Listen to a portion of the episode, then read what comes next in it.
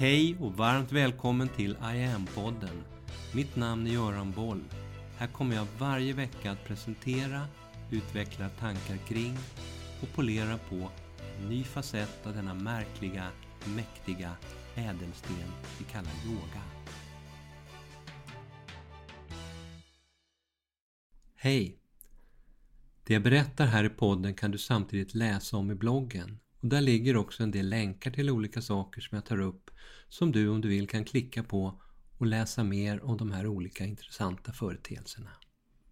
Jag fortsätter den här veckan på temat om hjärnan.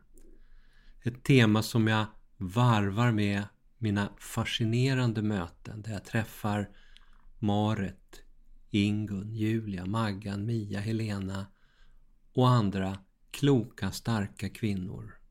Och vi pratar om yoga som det här århundradets viktigaste kompetens. Så, varannan damernas och varannan hjärnan den här hösten och den här veckan om den meditativa hjärnan. Hjärnan, ett fascinerande, ett djupt fascinerande organ i ständig förändring och nybildning. Jag vet, många fick väl lära sig i skolan att hjärnans nervceller inte kunde nybildas. Men modern forskning har tydligt kunnat visa att nya hjärnceller och minst 1400 stycken varje dag skapas i bland annat hippocampus. Och det här sker genom hela livet. Där bland annat fysisk aktivitet och trygga relationer utsöndrar ett hjärnstärkande ämne BDNF som gör att nya nervceller får större chans att överleva. Men det här sträcker sig långt bortom att nya nervceller kan skapas. Forskningen har visat att hjärnan också är formbar, den är plastisk. Man pratar om neuroplasticitet. Den kanadensiske psykiatern Norman Deutsch beskrev neuroplasticitet som det tjugonde århundradets kanske mest extraordinära upptäckt. Där varenda tanke, i dur som i moll, förändrar hjärnans anatomi rent fysiologiskt. Hjärnan har ungefär 100 miljarder nervceller och varje enskild cell har i genomsnitt ungefär 10 000 kopplingar till andra celler i så kallade neurala nätverk. Hur alla de här cellerna kopplar ihop och kopplar isär, det är basen för all vår inlärning. Kopplingen av nya banor via inlärning, erfarenheter och relationer gör ny trafik möjlig i hjärnan.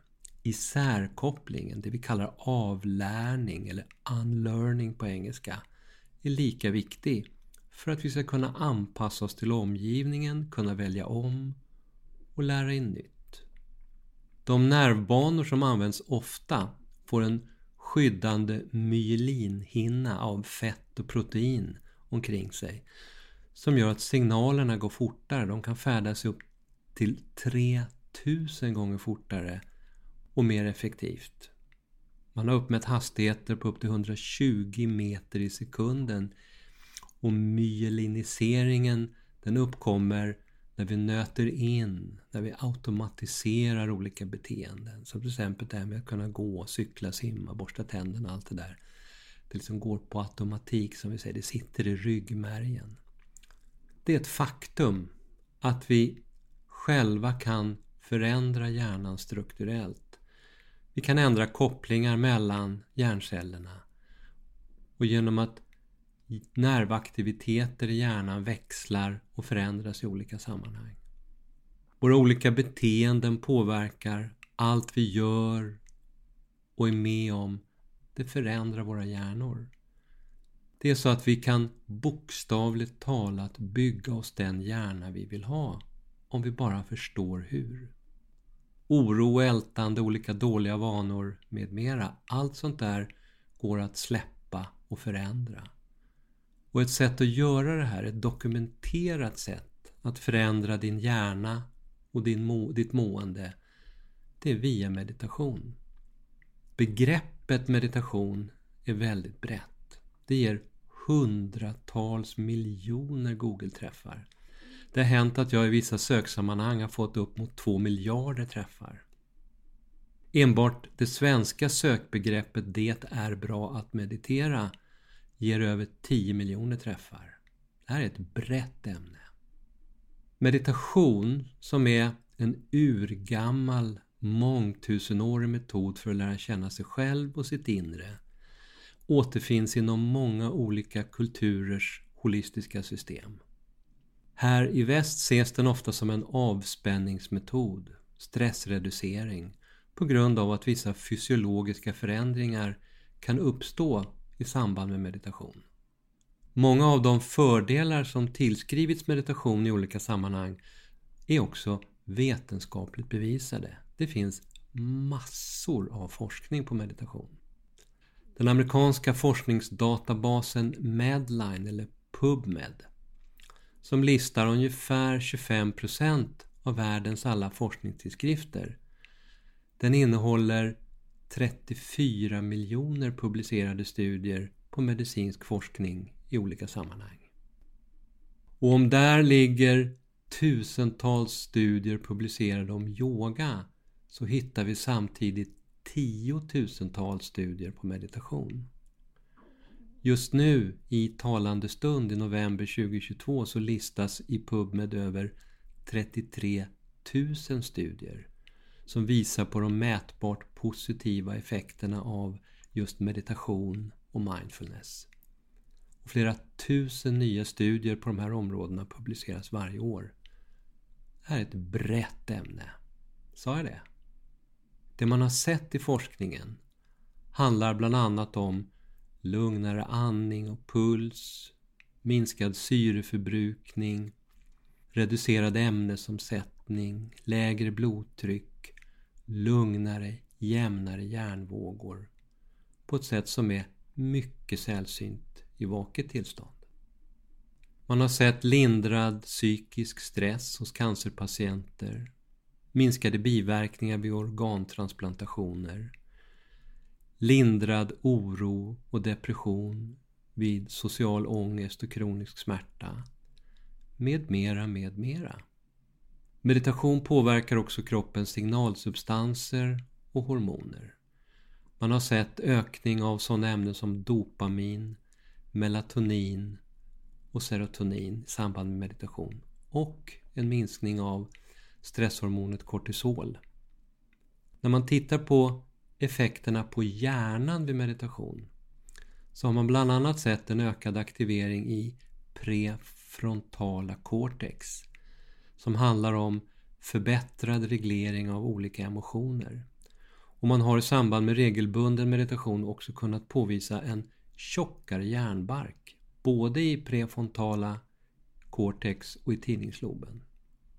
Meditation har kunnat visa sig leda till högre täthet av den grå substansen i hjärnan och en ökning på storleken av hippocampus med ända upp till 15 vilket bland annat leder till olika förbättringar utav minnet.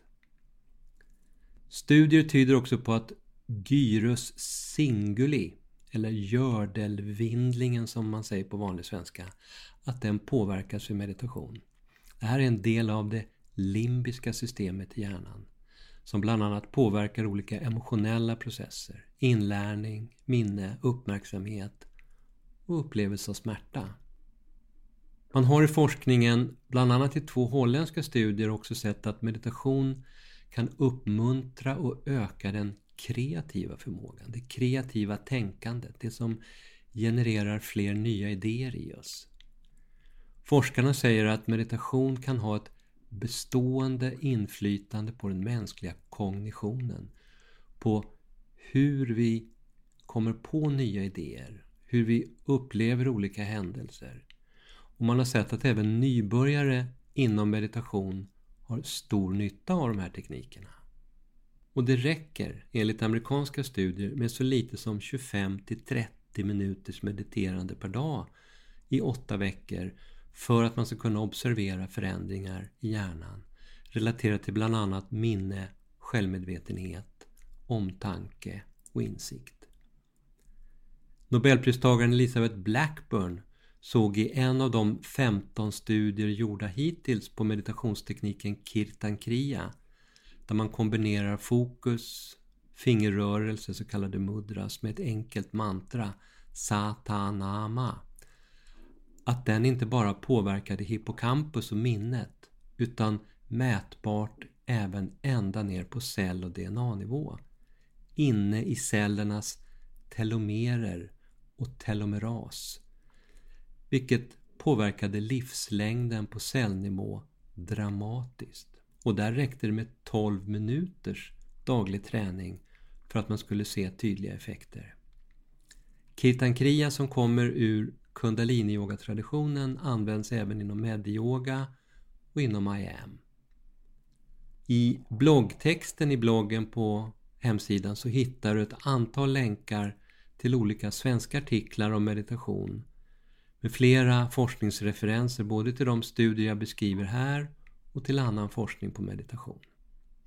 Hjärnan och hjärnans hälsa är viktiga facetter och hela den här hemsidan iamyoga.online handlar om att skapa balans i alla aspekter, inklusive hjärnan. Under Trinity-rubriken till exempel så hittar du en hel serie hjärnbalanserande 15 minuters sekvenser. Och i tjänsten så kan du i lugn och ro utan några som helst förpliktelser testa allt det här på egen hand. Första månaden kostnadsfri. Här finns mycket att välja på. Kortare sekvenser, längre pass, hela kurser, workshops, vacker musik att lyssna till och mycket annat. Varmt välkommen att testa en av det här århundradets allra viktigaste kompetenser.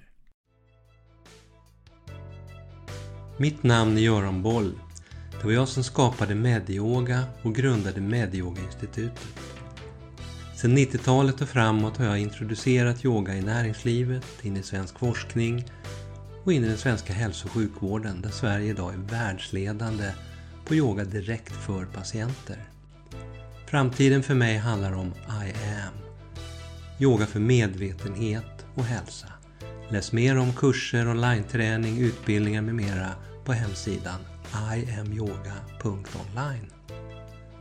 Följ oss gärna på sociala medier och tycker du om de här poddarna så tar jag tacksamt emot om du vill gå in på iTunes, Spotify och där poddar finns och ge mig ett betyg så vi blir fler som hittar in i yogans värld. Tack för att du lyssnar och delar.